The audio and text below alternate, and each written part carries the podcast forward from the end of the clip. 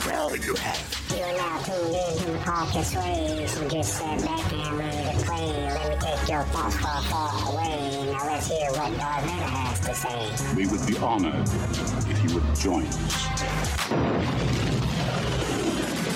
What's up, far, far away family? Welcome to Star Wars Audio Archive. So, how's everyone doing today? I hope everything is going well on your side of the galaxy, because there's really nothing new going out here on the Outer Rim. Everybody is just arguing as usual. Now it's just about what's the best Star Wars show, which I think is crazy. That's like comparing apple and oranges. You can't compare Book of Boba Fett and Obi-Wan Kenobi to Andor and Mandalorian. They are totally different types of shows. Well, maybe not Mandalorian, because it's the same type of show with a better storyline. But Andor is a totally different type of Star Wars show. It's like comparing an animated show to a live action show. Two totally different things. One was made for kids and the one for adults. Unless you're like me and just a big kid.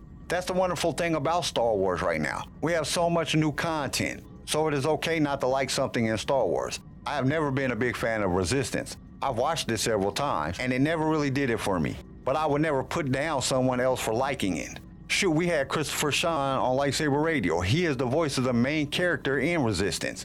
And he was one of the coolest guys I've ever interviewed. But that isn't gonna make me like the show more. And why do people say someone is not a true Star Wars fan unless they like everything that Star Wars has ever made? That's ridiculous. Just because you're a fan of Star Wars doesn't mean you have to like every project in Star Wars. Look, I love Legends books, and some people won't even read or listen to them because they're not canon. So, how can they say they're a Star Wars fan? They're still Star Wars books, no matter how you look at it. But I'm pretty sure that there's enough Star Wars to go around. So, there's no need to put someone down just because they didn't care for a particular part. If you don't like everything in Star Wars, there's nothing wrong with that consume the content you like. But you got to remember that if there's a conversation about Star Wars being held, your knowledge might be limited because you didn't consume something, and that's on you. So that's the question for this week. Hit me up and let me know all the things that you like and dislike about Star Wars. And don't worry, you won't be judged by what you say. We don't do that here at Sway. As always, you can email us or go to the contact page on the website. Either way counts towards the giveaway that is coming up in a couple of weeks. And you can give the Star Wars Impossible quiz a go. We have already posted a couple, and these questions are very hard. So you might want to give it a try. See what you know about Star Wars. Okay, so now what do we got for uh, news and rumors today? So the first thing that I'm going to cover, I got some inside information from a colleague at Lucasfilms. We have all heard the rumor that Bob Iger is firing Kathleen Kennedy. So my peeps are telling me that they haven't heard anything about it from within the walls of Disney. They are saying that Miss Kennedy is actually super excited about his return and was quoted saying, now things can get back to normal. So I'm going to state that this is just a rumor. Bob is not firing Kathleen anytime soon from the information that I'm getting. Hey, real quick, anytime you want to get some more news during the week, you can go to the website where you will be able to find all the latest news around the web. We are really trying to make the website your one stop shop for everything Star Wars. Now, what else did we have for today? Oh, I really wanted to talk about this. In a conversation with StarWars.com, Tony Gilroy, the creator of Andor, talked about bringing the series to life. Spoiler warning if you haven't watched all of Andor yet, you might want to skip ahead because this next part contains story details and plot points from the entire first season of Andor. We all know that Andor isn't like any other Star Wars that we've come to know. It announces this to us in the opening scenes, which we find Andor skulking forward in the rain. He is heading towards a brothel. Then a few minutes later, he accidentally kills a local officer before deliberately killing another one. As far as the inciting incidents go, this is a far cry from bickering droids escaping Darth Vader and his forces, which is all to say that Andor was a gamble for Disney and Lucasfilm. The Disney Plus original series doubled down on the grounded tone of Rogue One, taking the galaxy far, far away to a far more real world, a more destructive place than ever before. But for Tony, the Rogue One co writer and creator of this series, changing from what Star Wars typically is never gave him a second thought. This is what he told StarWars.com. I don't worry about that at all. I worry about the storytelling. I worry about the logics of it. I worry about the plotting. I worry about the characters. I worry about the story making sense and tying together. And it seems to have worked out for Tony, as Andor has a great rating with both critics and fans. The 12 episode series follows Cassian five years before the events of Rogue One as circumstance takes him from the drifter loner to imperial prisoner and finally to a believer in the start of the rebellion against the empire without a single mention of the force or jedi and lucasfilms and disney were okay with that tony said i think everyone was kind of aware that there was not only opportunity but a need for a new lane If there's billions of beings in the galaxy, surely there's billions of stories. And they don't all have to do with lightsabers and Jedi. I mean, other people are living their lives. Regular, real people. After Gilroy developed the basic concept for Andor, Diego met with him in New York, where the two discussed what the series would be. Tony said Luna, for his part, was eager to get it going. He's just an absolute perfect collaborator.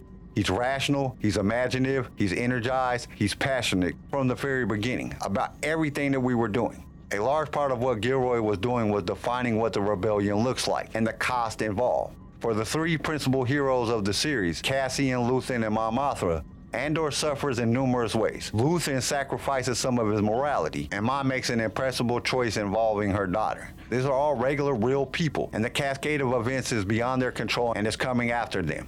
If the title hadn't been used before, you could have almost called the show The Winds of War. It's coming. Everything is coming. And these events are just rolling over everyone, Tony says. How people make the decisions and watching them make these decisions, that matters. And in typical Andor fashion, even the starring droid feels real. B2EMO, the box-shaped android family droid, is charming, fussy, and insecure. But he is getting up there in the years. As such, B2 needs to charge in order to lie and speak with a stutter. Fans love him. The idea was that it was a dog, Gilroy says, an older dog. He credits creature effects supervisor Neal Scanlan and the creature department with developing a design quickly, noting that they only looked at a few drawings before picking what would become B2. When Gilroy and the collaborators saw the prototype in Pinewood Studio, it was love at first sight. We were all smiling, Tony said. On set, veteran Star Wars puppeteer David Chapman operated B2 and performed the voice. The plan was always to cast an actor and re record the droid's dialogue, but things changed. Tony said he had a list of audition pieces and he was watching a bunch of them, but his brother was there watching him with him, and he goes, I'm not hearing anything here I like as much as they. The guy's really good, and they went back and said, let's just keep him. So that's his voice, and that was a great phone call to make. To call him up and go, it's yours. You are going to be the voice of this thing. One of the hallmarks of Andor's gritty approach to Star Wars was his sense of realism and all of the messiness, not just the storytelling, but in the action. In one of the series' earlier set pieces, Cassian and Luthen, who barely know each other, engage in a shootout with Pre-Mor agents. But it's not the blaster fire that they have to look out for. It was a series of chains and pulleys falling from above, and the machinery that they were hooked up to, lifting up into the air and crashing back down. Tony said, I've done action now for a long, long time, so I know that there is a key to it. Well, there are several keys to it. To have a very specific place and have a very specific set of limitations to work against. The best action scenes are the ones that have the most character conflict in them. The overarching other parts of it is air. Gilroy is quick to point out two other major sequences that illustrate this concept. Mid-season, is locked away in an Imperial prison and finally leads a revolt after it is clear that the inmates will never be released. The prisoners have to climb up and out of the room, and it's not so easy for all that is involved. In the prison, for me, the key to the sequence is when the kid jumps onto the rail and it breaks from his weight. That little bit of reality, that error, it is the hook for me to get involved. And each action scene over the course of the season was designed to be distinctive. You always have to have a hook, Tony says. There has to be something different about it. Aldhani has a hook. The funeral has a hook. Every action scene that we were doing has a hook to it. It has something special about it. That something special Etho would apply to the series concept in general. And for Cassian, that wasn't always a good thing. Like all things Empire, the Imperial prison holding Cassian has an especially nasty twist. The floor can be electrified at a moment's notice. It is an unsettling detail that you can appreciate on the storytelling level. It also illustrates the Empire's menacing use of fear. Gilroy and his collaborators worked hard to come up with this very unique scene. Tony said because we spent a couple of days on the prison. Once the concept emerged, the team became energized. The moment that the idea hit the air, everyone was all over it. So then it was, oh my God. So if the floor is like that, well, the guards would have to wear these rubber boots. And then at one point, the boots become the whole thing, getting the boots to get out. In the end, and maybe the season's most thrilling sequences, Cassian devises a plan to flood the floor, shorting it out. The prisoners overtake the guards, climb up to the roof, and leap into the water below in order to swim to their freedom. StarWars.com asked if Kino Loy, Andy Serkis, the grumpy floor manager who became a leader in the escape, made the jump. We never see him do it on the screen. I loved him so much, Gilroy says. I don't know the answer. We will never find out. Maybe we will. Yeah, that sounds like something that he would say just to keep us confused. Though the sequence is successful, there's one aspect of the electrified prison that Gilroy isn't sure was a good idea. It is terrifying to think that someday that someone may build a prison like that based on what we designed. He said jokingly, yeah, but it is kind of creepy. If they ever build a prison like that, ooh, that would suck. That's the one thing that they were worried about. Then we have the Ferrix funeral and rebellion. The season ends on a doubly powerful note. A funeral procession on Ferrix for Maarva, Cassian's adopted mother, followed by a full-scale revolt against the Imperial occupation. The clash is prompted by a holographic speech from Maarva, who shouts, Fight the Empire, right before a brick made of her ashes is used for a weapon. Through the closing of the season was actually the first element of the series Gilroy worked on, particularly the music. For the procession, Gilroy was adamant that the on screen actors, not professional musicians, play the music on real instruments and that it all be recorded on set. Knowing how important the sequence would be, he collaborated with composer Nicholas Britell on the funeral's music two years before the series started shooting, eventually creating a seven minute piece. This is a piece of their ancient traditions, Britell tells StarWars.com. This is a piece that is not just about Maarva or Cassian, it's about all the people of Ferrix. And this is a tradition that all of them would know, and that all of them would naturally connect with. So the sound had to be something that hopefully felt like it was almost part of their tradition. It meant something to them and that is the precursor to all of them coming together. The funeral came alive to me through the civic procession, and it really helped me advance the personality of Ferrix and the depth of it. The fact that these people really cared for each other. The music in turn inspired Maarva's monologue, which became a call to arms that just had enriched everything, and the season comes to a close. Cassian had left with Luthen, ready to commit himself to the rebellion. But with Mon working essentially on her own, and the Saw of the galaxy doing things their own way, the rebellion is still splintered. The landscape sets the stage for what's to come. One of our happiest, proudest things in the show is when Diego is listening back to Nemik's manifesto. He opens Nemik's manifesto the night before the funeral, and Nemik is in the manifesto saying, We're going to win because oppression is a natural, and freedom is a natural thing. He has a whole big speech about how the acts of rebellion are springing up across the galaxy. He says all the people that are out there trying to make a rebellion, and they're all atomized and spread out. So the show is really about watching this thing merge together, and in the end, they will fuse into the rebels. The consequences of that is good and bad for the people who are contributing the most to make it happen. Tony leaves us with one question as he looks ahead to the second season of Andor. And that is one of the things that we are really most interested in. He said, What happened to the original gangsters who are no longer so presentable to the community? And that's one heck of a question to leave us with. But I also think it's a warning of what's to come. But I think it's about time that we get to Brotherhood. Because when we left off last week, Obi-Wan had just called Anakin. He tells Anakin to get in touch with Dex so Dex can look over some scans and then get back to him with the results. So let's find out what's happening now. Mil Alabeth. Strange that here, amid the devastation of war, Mil felt at peace. Not when she looked around at the broken buildings, or walked alongside armored soldiers who all looked exactly the same without their helmets. Sure, they had little differences hair, scars. Some even had tattoos. But still, all those same faces and voices, all with massive rifles. And they were so obedient. Anakin had revealed that he'd grown up enslaved, and now he was a Jedi commanding clones bred for war. The whole thing unnerved Mel. Yet when she'd asked the clones to leave her here for a few extra minutes, she'd been given space and suddenly the universe made sense to her. In fact, she cracked open the door to the Force. And rather than it flooding her, she found herself in its currents, letting it guide her to kneel down, open her med pack, and stretch out her feelings just like they taught her at the temple.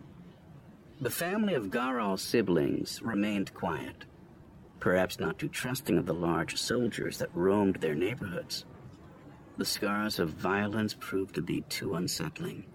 Despite the fact that their loud shuttles and huge transports carried supplies. With this family, though, only two things mattered the cough of an infant too young to speak, and the leg of the eldest sibling where something had caused the normally scaly light gray skin to turn soft and oozing. For the infant, the force guided Mill with the proper time to smack its back between its two shoulder scutes after it coughed, ejecting the dust that had tickled its throat. Connecting with the force, it turned out, had its advantages. As for the eldest, it would require something more. I have Bacta, she said, tapping the canister at her feet. Though initiates only learned rudimentary first aid by her age, one thing she discovered was that Bacta often did the healing part on its own. It was the fear and pain that needed to be managed. Mill approached her, a 30 year old girl named Rokura, who was a mere adolescent, given the long lifespans of the Garl. Scared is, Rokura said, and a tremble ran through her thick neck ridges, sweat caking her thick black hair. Limb pain feel. Back to help, not enough. Mill nodded, understanding the broken basic. Above her, blaster bolts had torn holes in buildings, if the buildings still stood. Some of them didn't, only their foundations remaining. Dust tossed in the air, harsh enough that it got in her hair and tickled her horns. On her arms, flecks of Langston sand covered her tan wrist. In the Jedi Temple, even on the cruiser, war seemed so far away, but here it almost drew Mill out. Rokura moaned in pain, the infection in her leg likely making her delirious. She trembled when Mill put a cool cloth to her forehead, kicking out at the youngling. The commotion stirred the baby, a cry that quickly turned into coughing but settled with a few breaths, the debris and grit no longer in its lungs. We love bringing you more Star Wars, and it is because of our partners that we can do this week after week. So we invite you to be one of those partners. For as little as a dollar a month, you can help us keep this going. Your support will give us the ability to create future episodes, as well as provide you with the best sounding show on your playlist. And to express our appreciation, we will give you a shout out on our mid-series show that we do in the middle of every book. You will also be automatically entered in all future giveaways. All you have to do is go to the show notes and click that listener support link. Now let's get back to the show. One thing at a time. Mill closed her eyes and looked through the force. The city's residents appeared in swirling colors, not quite the level of suffering she'd felt on Cato Neimoidia. This was calmer, like they'd gotten used to their situation. But here, Rakura spiked in her vision, shades of red in the form of a Garl girl. Mill put a hand over Rakura's head, then breathed and in that breath, an instinct arose, as if the force were a warm blanket, and Mill draped it around Rakura's ravaged body. I will help you, she whispered, without prompting or thought. And as if on command, the girl's trembling stopped, her breath steadying. Mill blinked, an awakening similar to snapping out of a deep sleep. It took several seconds for her to return to the present recent actions already a hazy memory. She knew what happened, but the how and why seemed inscrutable. But Rokura still needed practical aid. Mill stood up and applied Bacta in swift movements. The wound fizzed as the Bacta's microbiotics activated immediately upon contact. She'll need to be still for a few minutes, she said to the family before going back over and putting her hand over Rokura's forehead again. Rest, she said in a clear, direct voice. Her eyes closed, letting herself sink deep enough into the force that all of the surrounding distress lit her senses like beacons within a thousand meter radius. Then she heard a voice through the ether, a chanting like rhythm. Mill, Mill, Mill, Mill! It was Anakin. Shaken out of her trance, Mill stood up, the tails of her Jedi tunic tinted by layers of Langston's blue dust. R2D2 chirped a word next to her, and though she didn't yet understand the astromech, it felt like a lecture about paying attention. Master Skywalker, I. We need to go. Why didn't you come back with the clones? He squinted, finally realizing the scene around him. Next to Mil, Rokura's sibling scooted back in the shadow of the tall Jedi. They needed help, Mil said, and they were afraid when the clones were here. They had just seen the clones fighting battle droids a week ago, and the battle did this. She gestured to the broken buildings around them. To their home. She pointed down at the resting Garl girl, now with closed eyes and deep, regular breaths. She needed Bacta, and something to settle her nerves. You did this? Anakin asked, kneeling down to inspect the situation more closely. I'm sorry, Master Skywalker. I know it was disobeying commands, it's just. How could she possibly explain this strange ability? The way hurt and agony became part of her field of vision, like a thermal sensor on a scope. They needed help, and they were scared. They've already lost their parents in the fighting. We need to go. But, Anakin said softly, you did the right thing. You're not mad? Mil didn't mean to respond with such surprise, but even the Padawans she'd been around seemed so stuck on the rules. And that came from all the older Jedi. But Anakin was different. She knew this from their first conversation. The Jedi aren't perfect, and sometimes we have to work around that. His head tilted, a thoughtful look on his face. You connected with the Force? I let it in, yes, Mil said with a nod, almost an affirmation to herself. Do you see now? Anakin asked, taking her hand. And she did, in a way. Not the way Jedi used the Force to jump really high or knock things down, but the connection between living things, the way they were all tiny specks across the same massive universe. For the first time in possibly her entire life, she understood. Mil nodded, prompting Anakin to smile. I knew you would. Now, before we leave, he pointed to the open med pack on the ground. Anything else they might need? Okay, so this part starts off with Mil Alabeth. She is allowing the Force to finally flow into herself. She can feel that the people on the planet that they are on, she feels their need, their desires for help. The Force doesn't scare her here, and she finds herself using the Force to give comfort, to help soothe those that she encounters. She had asked the clones to leave her behind, and they obeyed without question, something she wonders about while she is helping. This is when Anakin finds her. Anakin asks her why she didn't come back with the clones, and after she explains the situation to him, she thought that he was going to be mad at her. Then he tells her that they have to go. But first, let's use the Force to help those around them, showing her that he is not mad, but he understood her special gifts in the Force. And that's where this chapter left us. Now we are 24 chapters in and still nothing. So I'm just going to say this I am starting to get mad at this point. And honestly, if I didn't want to find out what happens and I was okay with leaving everyone just hanging with this story, we would be moving on to the next book. No, I'm just kidding.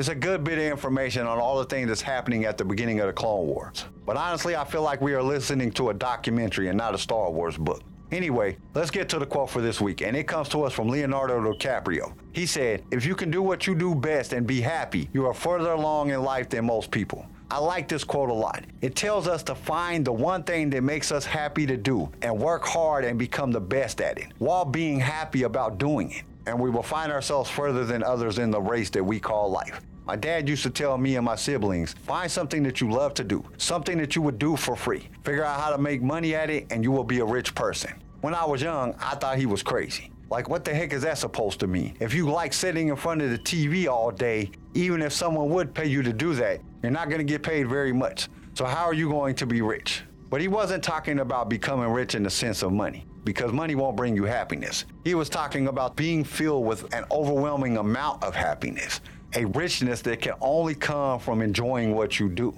But there was more than just that. If you are doing what you love to do, you will be the best at what you do. And if you are the best at something, people will pay you top dollar to do it. So not only will you have the richness of heart, but you will have a lot of money as well. Good critics get paid a lot to evaluate a TV show or a movie. You just have to find a way to do what makes you happy, then become the best at it, and everything else will fall into place. Okay, that's all I got for this episode of the show. Join us next time for part 25 of Star Wars Brotherhood, and may the Force be with you.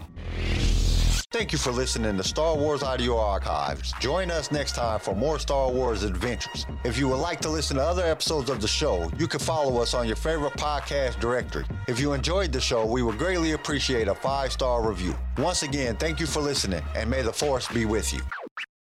Sway was created by Keen Eye Shed and is a production of Pick Film Media and was distributed by Swaycast Networks. This show was produced by Quentin McDaniel. Star Wars Brotherhood was read to you by Jason Odega. Sound design by Theodore Thompson. I am your host, Kyle, and we will see you next time in a galaxy far, far away.